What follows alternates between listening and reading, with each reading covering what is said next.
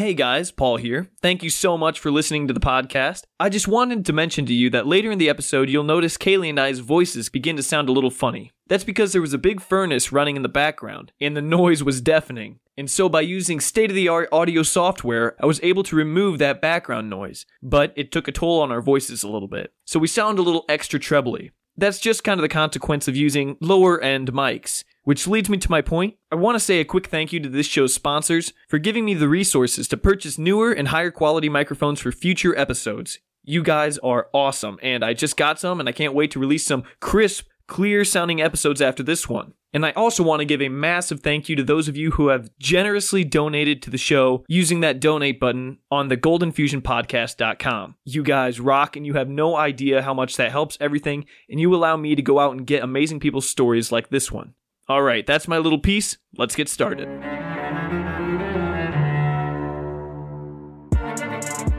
Hey guys, Paul here. I just have one question for you. Do you prefer being on the ground when you eat breakfast, watch T V, and sleep? Or do you prefer to do such things on comfortable chairs, couches, and beds? If you chose the latter option, well then Fairbury Furniture is the place for you. Fairbury Furniture is the area's premier furniture store serving Chenoa, Forest, Pontiac, Champaign, Dwight, Bloomington, and surrounding areas since two thousand four. They've earned countless five-star reviews. I literally can't even count them, there's too many. On Google, Goodbeds, and Facebook for their incredible customer service, fair prices, gorgeous furniture, and their very generous delivery and setup services, which they offer to all of their customers. Fairbury Furniture has top-quality sofas, recliners, dressers, beds, mattresses, lamps, entertainment centers, dining sets, coffee tables, really any piece of furniture that you could imagine, while also offering beloved brands like Ashley, Tempur-Pedic, and Leather Italia that are sure to enrich your home living, which is of high importance these days since we're spending a lot of time at home. So when you decide it's time for a furniture upgrade, head on over to Fairbury Furniture and tell them that the Golden Fusion Podcast sent you. You're sure to find something you love.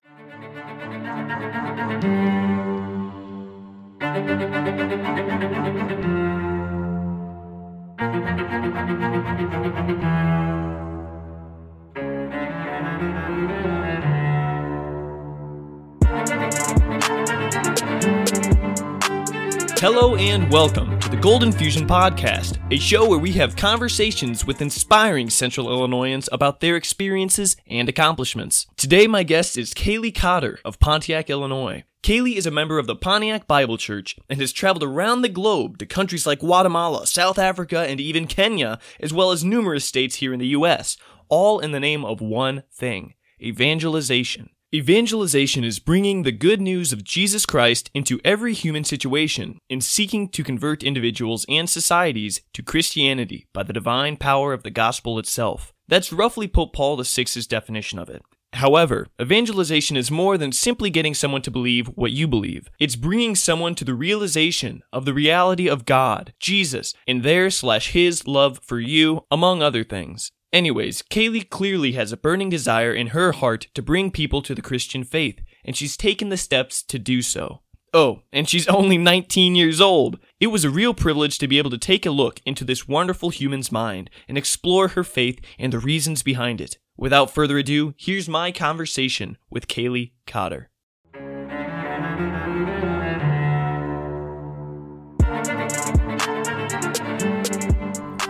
Kaylee Cotter, how's it going?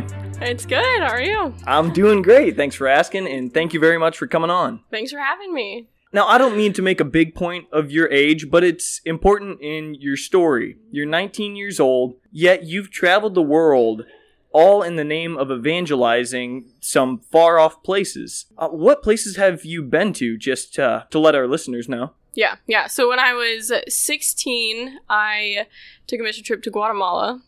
When I was seventeen, I went to Kenya, and just now when I was eighteen slash nineteen, I was in South Africa.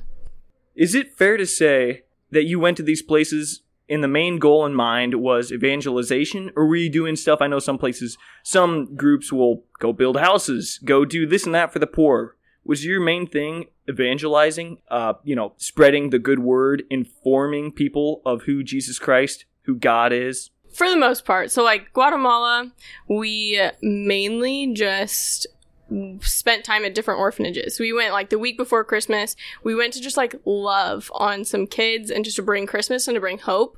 Um, we did do evangelism there. um, where we went out and just like shared the gospel. Kenya was specifically like, we are going out, we're trying to plant churches, we're telling people, we're sharing the gospel every day. That's what we're doing. We're going out every day to share the gospel. Um, now, what does that mean? You were going out to share the gospel. And were you just walking out into city streets and saying, hey, sir, stop.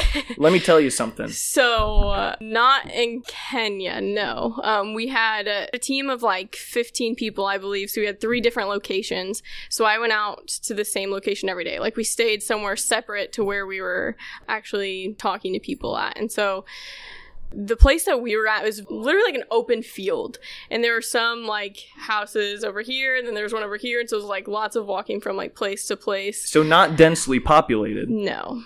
How did day look in Kenya when your main goal was evangelization? Mm-hmm. Yeah, so Kenya, morning started, get up, have my time with the Lord, go at breakfast. We had like specific times for breakfast, lunch, and dinner, and uh, we stayed in like a hotel kind of, but not what you would really think. Um, it's not. I don't envision uh, the Hyatt Hotel or anything no. when I think of your hotel in Kenya. Was it a little less luxurious than a typical American hotel? Yes. So there was no like heating or air. There was running water, which was a blessing, um, but there's no like hot water. We didn't actually figure out how to use the hot water until like the last day.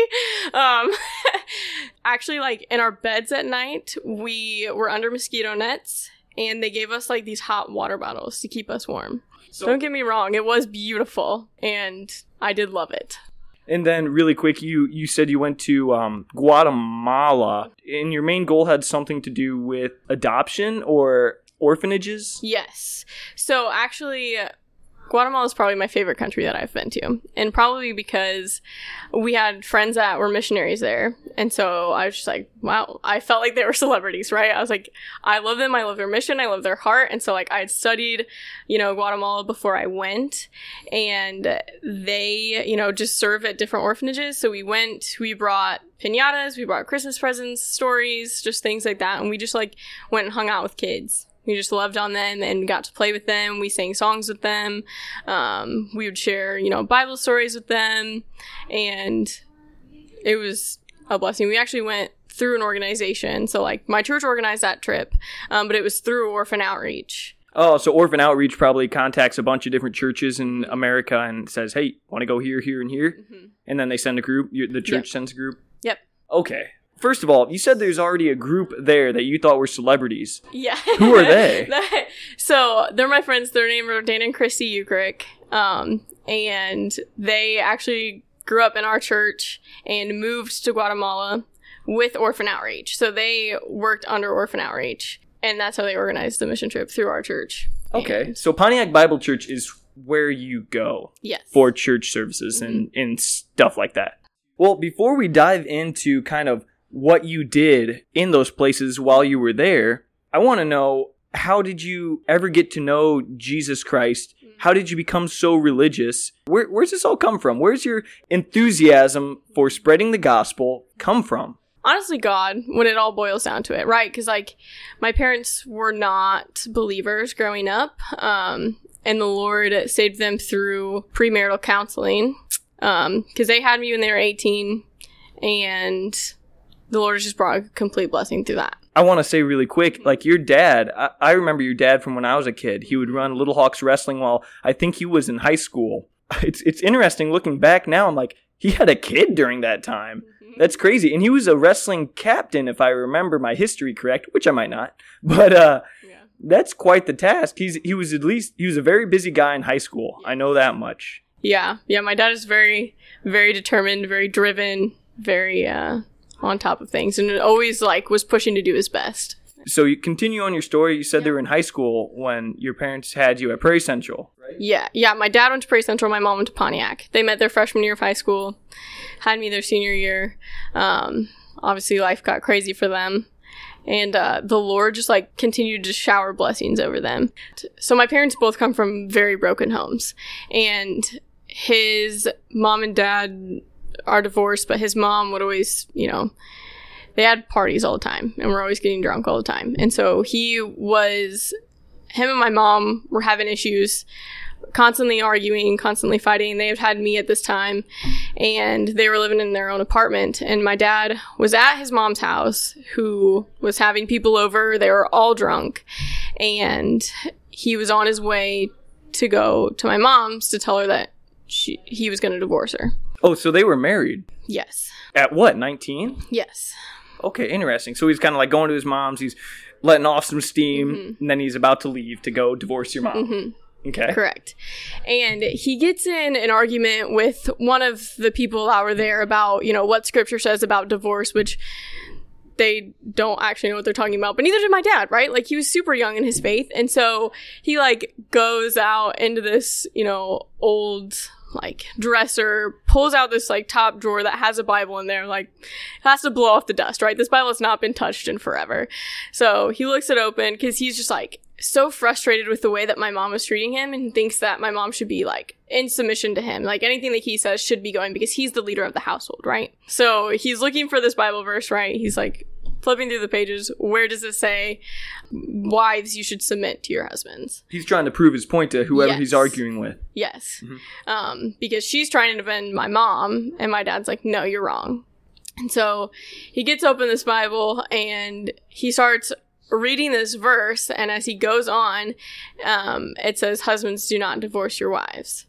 And it's just like this altering moment of, like, God just, like, completely stepped in and saved that marriage, because he couldn't deny that. He's like, okay, if I'm saying that scripture is true, then this is true, and I should not divorce her. And so then that night went and had lots of conversations after that, and it's not been perfect since then, but God saved their marriage. And I know that, like, if God, you know, my whole my whole foundation is God, and if he wasn't real, then my parents would be divorced, plain and simple.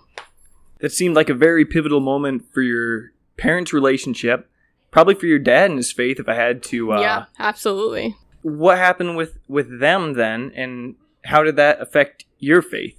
Yeah, yeah. So my parents, so my dad is actually um, an elder at our church. So um, the way that Pontiac Bible Church functions is, like, we have our lead pastors and we have an elder board. So, like, the pastors aren't necessarily on top, but there's a collective group of people, men, that sit down and discuss, you know, our constitution, just different things that we believe in, how things should function, stuff like that. And then my mom helps lead the children's ministry, and they're both, like, just their relationship and the way that they model Christ is so beautiful. So you have good role models in your life, in your parents. Absolutely. So what was it like growing up then? How'd you, because I'll be honest, I'm shocked by your faith, by your belief in God, the strength of your faith, and how inquisitive you are about the nature of God and the history of Christianity and things like that. What has led to your faith being as strong as it is now? Again, just, like, pointing to God. It's just the way that he's wired me. I would say that I I fell in love with this from a very young age, especially looking on the evangelism side. Like, my mom tells me this story, like, I don't fully remember this, but my mom will tell me the story of, like, three-year-old Kaylee running up to her with, like, pure joy in her eyes of just being like, Mom, we have to go tell our neighbors about Jesus.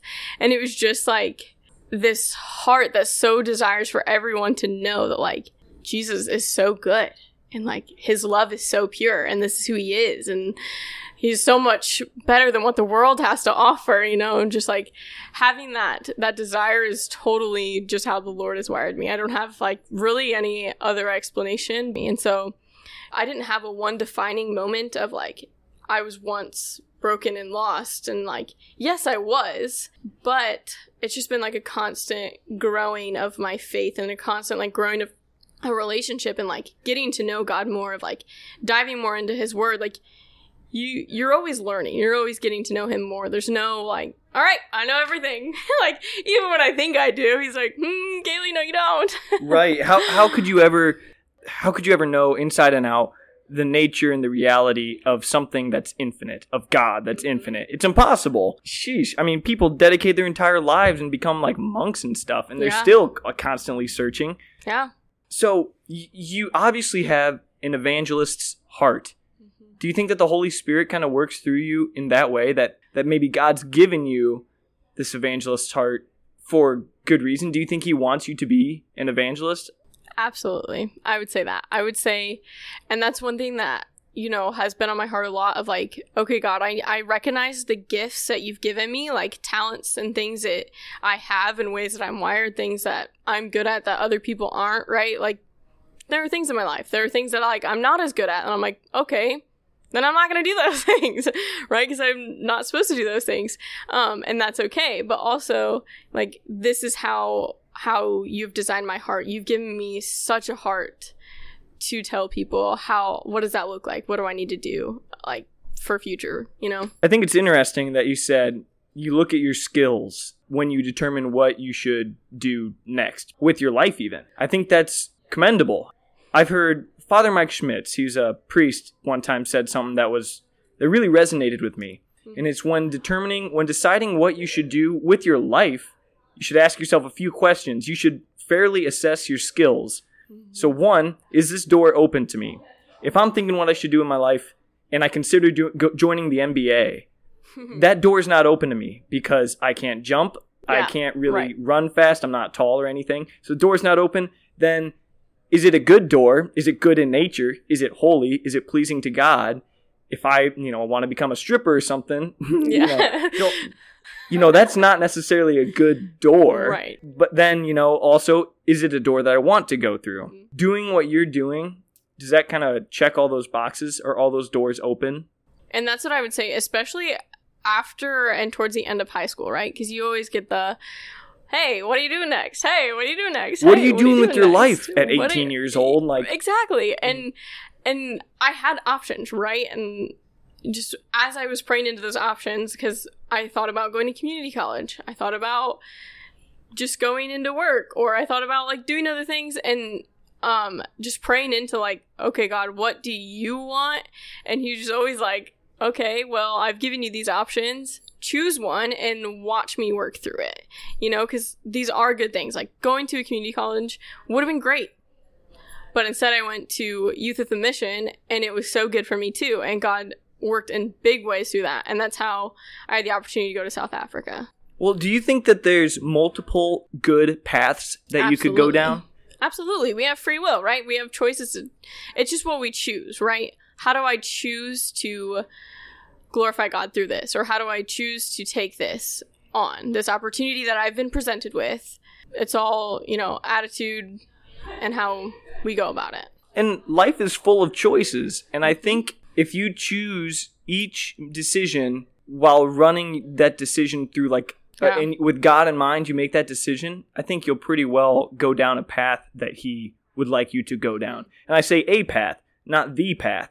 Do you Correct. Think there is one solid path that you should go down in life that God ha- says, like, this is the road, you better take every correct turn? No. You don't? Ooh. I do not.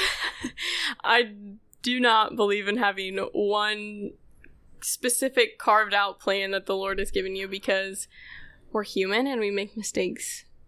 Like, yes, I believe that he knows what mistakes we're going to make, and he knows what good choices we're going to make, and he, he knows all of those things. And he may want better for us, which he does, right? Like when we when we mess up and we turn down a path that maybe we shouldn't have, like he's not pushing you down that path. That's not how, that's out of God's character. He's not saying, oh, go down this road, even though it's against everything that I've written. Like that, that's not how God works. Yeah, he would never will you to defy him. Right. And we we do defy him. We do mess up. And that's not God's doing. That's our doing. It's all personal decision, personal responsibility, and our free will. So you go to Guatemala first. What was that experience like showing mm. up in Guatemala? Was that the first time you've ever been to a uh, third world country? Yeah. What was that like? Yeah. What a what a great question, Paul. Thanks. I hate that question. Um, just because it's so vague, but I get it, right? Like, I get that all the time.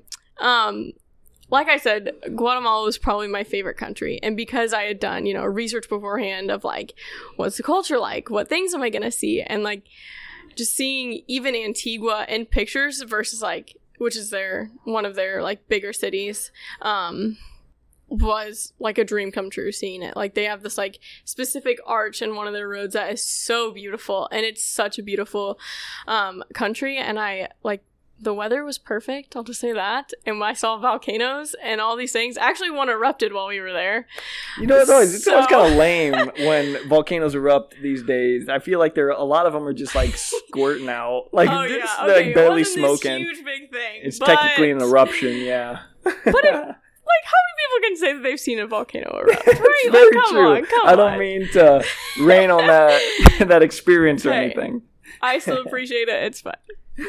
Um, but yeah, so uh, again, that experience was to just hang out with some kids and love on some kids. And I've always loved children. I've, I have lots of younger siblings, but I've also served in like um, children's ministry at the church and stuff. And so it was, it was still like, I've never actually experienced like cultural shock, right? And I think that this is also just the way that the Lord has wired me of just like to expect and just to have like, I had so much peace while I was there and I never felt like unsafe.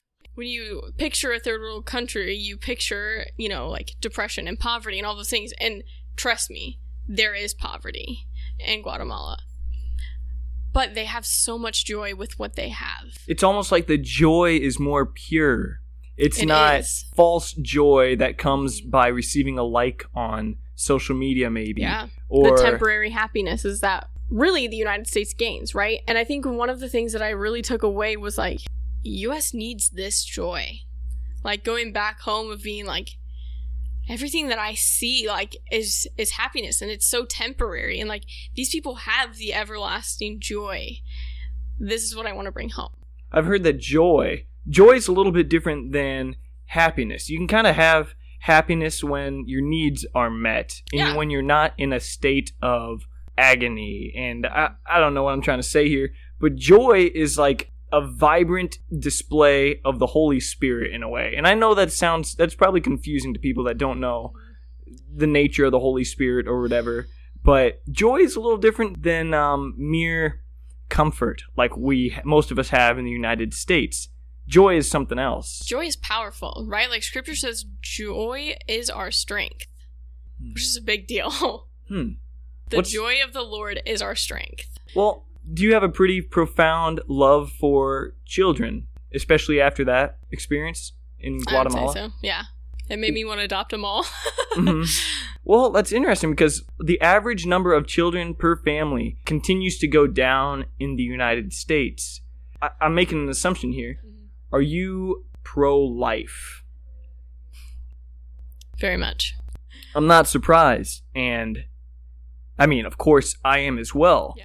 And who couldn't be after going and seeing what you did in Guatemala, the joy on these kids' faces in a third world country? That's really interesting to me, the joy on these kids' faces, despite living in a place that's not quite, you know, up to the United States living standards. We even, like, got the opportunity to go... Uh, to a uh, Down syndrome school, and it was like one of the most shocking things. Like all they want to do is dance and celebrate and just like party with us. Like they just wanted to hang out, and it was ugh. That's really incredible. I mean, espe- children with Down syndrome seem to be very joyful for whatever reason. This is kind of heavy. Uh, last year, one hundred percent of children with Down syndrome in the country of Iceland, I don't know if you already know this, were aborted. There were no children born last year or the year before in Iceland that had Down syndrome. I think in Europe, the average is around seventy. In the, in the United States, it's sixty-seven percent of children who have been found to have Down syndrome in the womb are aborted. That shouldn't sit well with people, I don't think. I don't think either. Actually, from personal experience, my parents were, again, young when they were pregnant with me. And the doctor even mentioned, like, would you want an abortion? Like, she might possibly have Down syndrome. Like, they had, like, seen some signs, weren't one hundred percent. And also, like, you're young, you know? And so... that was a conversation between my parents, right? Like, they sat down and said, do we want to run tests to see if she has Down syndrome? And it was the, why would that change anything? And that's totally from the Lord. Human life is sacred. Absolutely. Regardless of, of anything, of the method of conception, the nature of the conception, because they're young, you know, of whether or not they have a disability of some sort.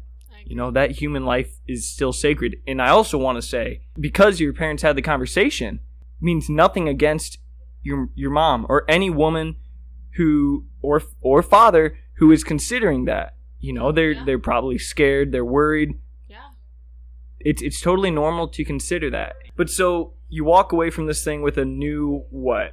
Probably just a new perspective of what joy really means and what it actually is, right? Because we, we see over and over, even throughout, like, biblical stories of, like, the woman that gave her two cents. And that was what I saw modeled in Guatemala. Like, these people were so full of joy with with their two cents.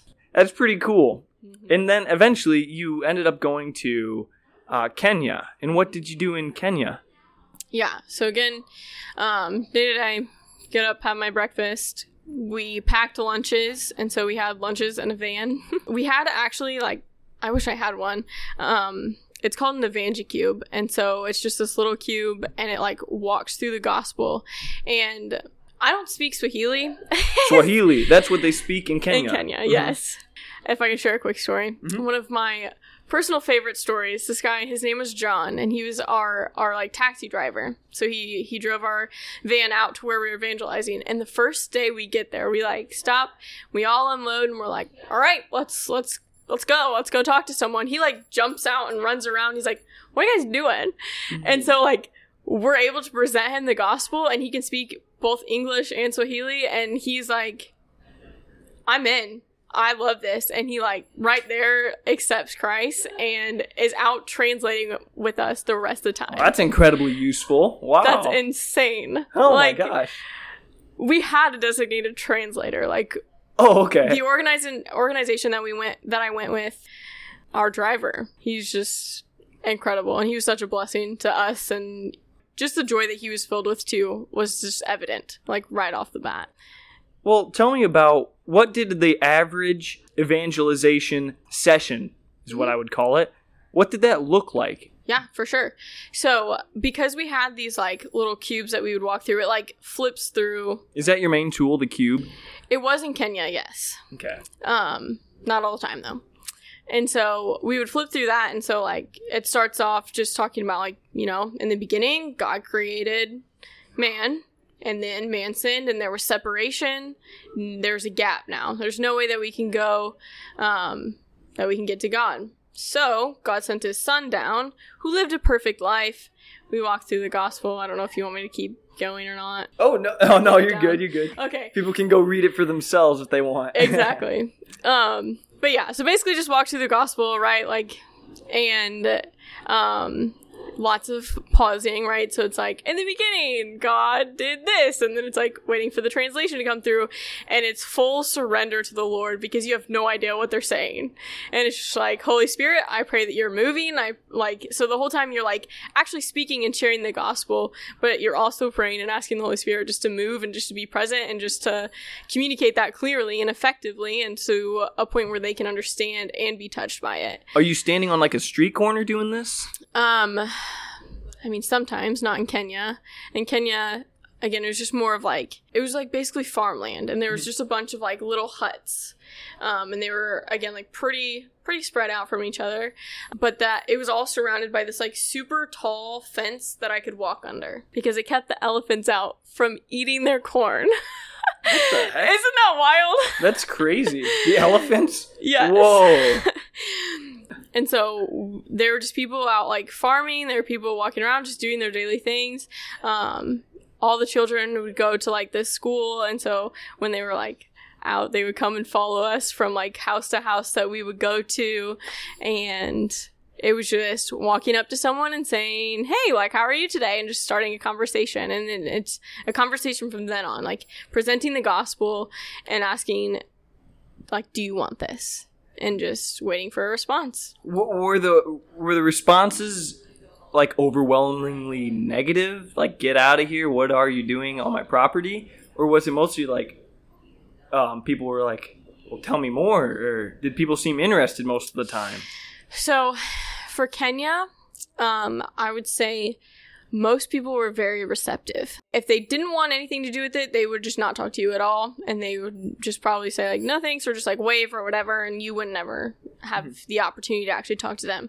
But most people that we had an opportunity to actually share with, they were like, okay, yeah, I'll pray this prayer with you. And some of them, it was just like a, you couldn't tell if it was a, I'm ready to get out of this, or uh, dang, this is actually, this is actually it. But there were, there were a bunch there. I think uh, stats, I don't like stats. I don't like numbers. I don't think it's ever a number game. Um, oh yeah, fair. Numbers can tell you a lot though. But I'm... numbers can tell you a lot. And I would say essentially, like, our goal there was to train the people there to go and to continue to tell people. Ah, I see, I see. Well, more than um, learn it for themselves, because you can assume that this is the first time they're hearing it, right? Mm-hmm.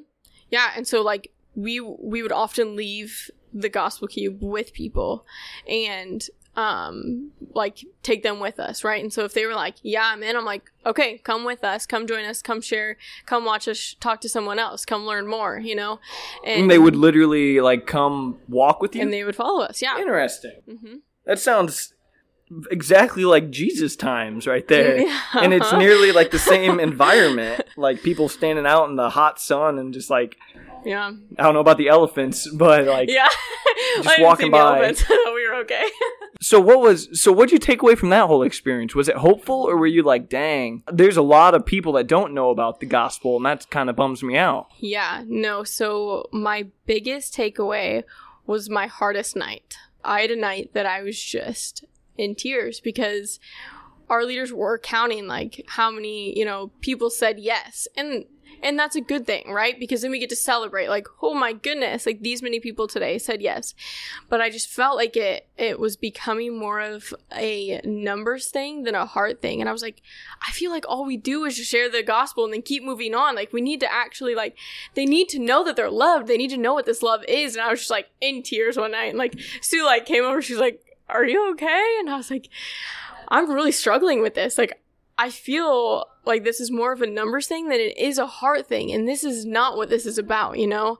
And again, that's just the Lord's heart, like, and the way that he's wired me. And her biggest thing was like, all right, Kaylee, we do have to trust the Lord in this.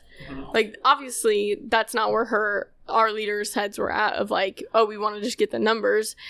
But that was my biggest thing of, like, being able to trust the Holy Spirit and trust the Lord and say, Lord, you love them more than I do.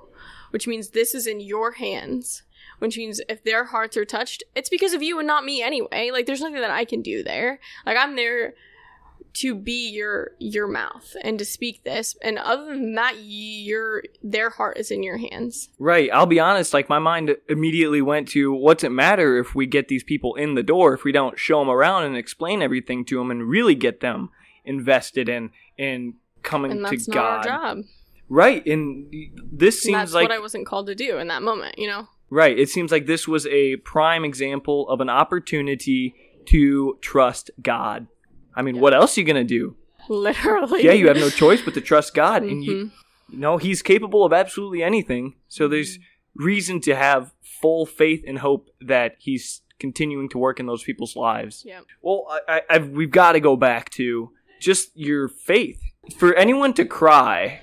because they feel that they have not impacted the lives and taught people enough about God shows that they trust and have an immense faith of their own. Mm-hmm. Vulnerable question here. Yep. Have you ever lost your faith entirely? I wouldn't say that I've entirely lost my faith. Um, I have had seasons of doubt and seasons of like, God, I don't know where you are, right? And, like, feeling lost and feeling surrounded by all darkness, right? And just being like, God, I know that you're real. I'm supposed to know these things, but I, I don't get it. I don't know where you're at. And it wasn't like, oh, I don't believe you're real anymore. But it's just been like seasons of doubt. Like, how, how do I know? You know, I've had those questions. How do I know that this is real? How do I know that this is true? Well, that's, I've heard that that is actually a necessary component of faith in the first place. Is in order for faith to manifest, to exist, there has to be a little bit of unknowing, a little bit of doubt. And faith is kind of that bridge over that unknown, you know, that connects you to the divine existence. I don't know what to call it exactly. The mysteries of God. Yeah, I mean, we're, ne- we're never going to have exactly one hundred percent pure faith to the point that it's knowing. You can act like it. You can feel extra good about your faith in one day from and like feel like you know, but you never really know for certain for the rest of your life. Even if, even if an angel came down, talked to you, went away, eventually in a few years, you might wonder if that was a hallucination. Like, it's it's funny how we never know for certain. It's called faith for a reason, you know. Believing in something that's unseen, right? Oh, yeah, maybe that's the definition. Well, I want to ask, what do you, are you prepared for if you go to college? This is typically when it happens. You have an immense test of faith. You mentioned to me that you might be going to a college here pretty soon. Are you prepared for that? For a biology teacher to push you to question God's existence? Like, how, how do you plan to handle that? That has to do a lot with how much I weigh the Bible, right? Because everything I turn back to Scripture, because that's where that's where God's character is modeled the be- the most, right? That's where we can find defining lines. This is what I believe that this is one hundred percent fact. So I fact check things. Is is this true? Like, you know, what this thing says in science. Can I prove it with the Bible? Yes or no? Simple as that, right? Because Because the Bible does prove things in science. The Bible does prove things in history. I believe science and Bible and history can all go in hand in hand. I really think from a historical standpoint that the Bible is, at the end of the day, a collection of historical texts. I mean, it really is. It's a collection of historical texts and documents. They documented, wrote down things that happened in the important life of Jesus, you know, put him in the New Testament and stuff. You talk about the Bible kind of proving things that science says. I always love to go to this. The Bible starts with, and God said, you know, let there be light. That's the beginning of existence, the beginning of the universe. Georges Lemaître, it was him primarily, alongside Edwin Hubble, come up with the theory of the Big Bang. And that kind of matches perfectly with that, one of the more abstract stories of the Bible, the let there be light. Very congruent with the Big Bang. Mm-hmm. And I don't know, I, I like what you said there. I mean, science and religion, Christianity, really do go hand in hand. So, and yeah, so so if I'm faced with questions or thoughts that I, I mean, A, don't fully understand, like, one of the biggest takeaways from my mission trip in South Africa is, like, I can go to God for everything. Whether that looks like turning straight to Scripture or turning to prayer or worship or whatever, like musical worship, like, whatever it looks like for me to... to essentially, again, like, fact check that needs to happen. And I believe that that will happen throughout my life, of course, and moments of doubt of, like, wait a minute, you know, is God real? Is is this true? And exactly what you said, right? That's healthy. This is how we grow our relationship with Christ. This is how we grow in our faith. Something you've also said before is, you know, God was speaking to me, telling me to do this. And I hear that type of language mm-hmm. all the time. I'm a very literal thinker, and so that's a bit confusing to me. I remember when I was a kid, I would get jealous because I would hear of someone at a church saying God spoke to them to do this. He was moving them, telling them to do this and that. I'm like, man, God doesn't ever speak to me. Like, I've yeah. never heard his voice, and what must that be like to hear his voice? Well, it's typically not literal, although sometimes it is. Yeah. You don't hear the literal voice of God in your ear. But what's it like? What's something that God's told you to do, and how did you know he was telling you to do it?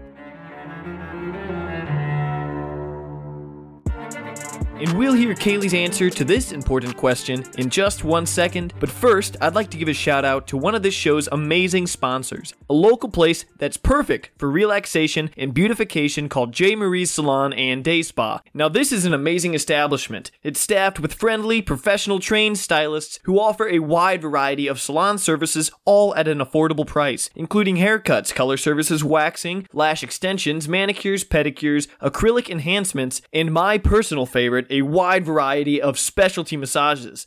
They're open Tuesday through Friday from nine a.m. to four p.m. for walk-ins, and then again on those same days from four p.m. to seven p.m., but for scheduled appointments only. They're also open on Saturday from nine a.m. to one p.m. Take a moment for yourself and enjoy a quality salon and day spa experience at J Marie's Salon and Day Spa at two oh four East Locust Street in Fairbury. Shoot them a message on their Facebook page at J Marie's Salon and Day Spa, which I will link in the show notes below. Again, that's J Marie's Salon and Day Spa in Fairbury. We all know that in order to love others, you must first love yourself. Now show yourself some love and head on over to J Marie's Salon and Day Spa. All right, back to Kaylee's answer. What's it like? What's something that God's told you to do, and how did you know he was telling you to do it? Yeah, that's a great question. Thank you. Yeah, um, because I've struggled with the exact same thing. Like, I think it was maybe sixth grade, I went to a winter camp, and it was like, go take time and pray, and come back and like see what you heard God say. And I went home from that winter retreat, like, again, in tears, like, I can't hear God. What am I doing wrong? Maybe my faith's not right. Maybe I'm doing something wrong. Maybe, like, I've sinned too much, and so God doesn't want to talk to me. Maybe he's ignoring me. Maybe I'm doing all of these things wrong. Mm-hmm. And again, that's not how God works. And so it was just like, there are a lot of times where God doesn't say anything. And there are times where we are too stubborn or just too blind to realize that it's God. And I think that the two stubborn times, it's like, we know, like, we're convicted and we feel things of like, I know that I should go talk to that person and tell them that um, I'm sorry for what I did wrong. Or I know that I'm sitting at a coffee shop and there's someone over there, and all of a sudden I'm like, I feel like I should go pray for her, or I feel like I should go, you know, share the gospel with her. It's like, uh, and then you just make all the excuses not to, and so then it's a, well, God, if I'm really supposed to do that, let a tree, let a leaf fall off the tree. Oh no, I didn't say that leaf, God. Like, you know, like all the things that we we question and we doubt, but really, like, I feel like the biggest way to understand if what we're hearing or what we're feeling or what we're trying to decipher is God or not is judging his character, right? Is going back to like, would would God say this? Does it make sense for him to say this? Like, does it make sense for me, for God to want me to go share the gospel with this person? Absolutely, right? Like, that's how, A, he's wired me, and B, how he works throughout Scripture. And so even just simple ways like that. I've heard some people say that the Holy Spirit dwells in the hearts of men by way of their conscience. That your conscience is literally the voice of God, at least in part. I think that's kind of a fair theory to have, you know? I, I would agree. I think that the Holy Spirit does dwell in us. And I think the Holy Spirit is a big communicator. I think deep down we know when we're going against what our conscience is pushing us oh, to do. Oh, absolutely. And so we'd be going against what God's wanting us to do. And I, yeah, I think we have a good sense of when that is. And I would agree. So you obviously have a massive faith in God. You're willing to do whatever he wants you to do. Is that fair to say? It is fair to say. I'm not saying that, like, in the moment I don't um struggle or have conversations with God that are like, do you really want me to do that? Do you really want me to do right, that? Right, you wrestle with God. That's very important. In fact, I mean, Israel, the name Israel translates to to wrestle with God. Yeah. And that's how you can become closer to God. But mm-hmm. anyways, I think I cut you off there. What were you going to say? No, you're okay. But just saying, like, yes, I I am open to what the Lord has, because I know that his plans for me are better than whatever I could ever come up with. So I want to glorify him. Well, we're kind of getting to the end of this show then, this episode. Can you tell me, what are your goals for the future? Just in general, I know that's a very general question, but what are your goals for the future? I know you're probably flexible, willing to go wherever God wants you to go, but... Yeah, so it is clear that God has given me an evangelical heart, right? Like, I have a heart for people. I love people a lot, and I want what the Lord has to offer for them, not what the world has to offer for them. And I don't know what that looks like yet, of how the Lord wants to use, you know, the passions and the talents and the heart that he's given me. Um, but I know that whatever I choose and whatever I'm presented with, like, my ultimate goal is to glorify God. And I know that's kind of vague, but yeah, I want... in my everyday life, even even right now, what I'm currently doing, working at a bank, how can I glorify God today? And that's what it boils down to, right? Because we're not asked to, like, go on crazy mission trips all the time. We're not asked to, like, give up everything and live on the streets for a while. Like, God doesn't God doesn't do that. He says, no, come follow me. Come model Christ, right? And how does, like, Jesus love on people? He just he just loves on people, you know? And and that's what it boils down to. How can I make someone smile today? How can I sh- how can I radiate God's love today? How can I model his love best today? How can I love on people? I just want to love people well. I want them to be influenced and seen, because that's what this world needs. People people need to be seen. People want to be heard. People need to know God's love, because unlike human love that's temporary, this is eternal, just like joy, right? And like, it does more than satisfy, you know? It's everlasting. It doesn't go away. It does more than satisfy. That's kind of deep. That's, that's kind of cool. No no I love that. That's great. It fills, it it completes, you know? Absolutely, right? Like, we see over and over again, like, as humans, we're we're looking for something. We're searching for something. That something is Christ, because, again, it stays. It doesn't go away. He's continually pursuing you. We're searching for this pursual. We're searching searching for this joy, for this love, for this, this thing that the world just so poorly gives us an example of. They say there's a God-sized hole in the heart, and only yeah. one thing can fill that. You know, we can try with a bunch of other things, but... well. Is there anything you'd like to mention before we kind of wrap this thing up? So, if anything, I would wrap up in prayer, but we don't have to do that. But we can wrap it up with a prayer if you want. That's up to you. Oh, yeah. Go ahead. You lead it, though. That's fine. I'll lead it. Uh-huh. I don't care. I'm ready. All right. All right. Hey, God. Um, thank you for this time, you know, sitting here with Paul and just getting to really dive into, like, your purpose and for my life, and just, you know, being able to glorify you and things that you've already done, and, you know, the unknown, the things that you haven't done yet. Um, God, thank you for the heart that you've blessed me with. Thank you for Paul, and just for the heart that you've blessed him with, and for Aww. The ways that you've wired him, and the ways that, you know, he is a leader, and just the influence that you are giving through Paul, you know, through his podcast, and just um, through his everyday life, just the influence that Paul is, like, God, you have marked him with joy, and that is evident, and it is clear, and it is beautiful. And so just thank you for this opportunity, and for loving us the ways that you do. Amen. Amen. Wow. Hey, thank you. That was really nice. Oh, all right. That's a wrap. Thank you very much for coming on to the show, Kaylee. Yeah, thanks for having me.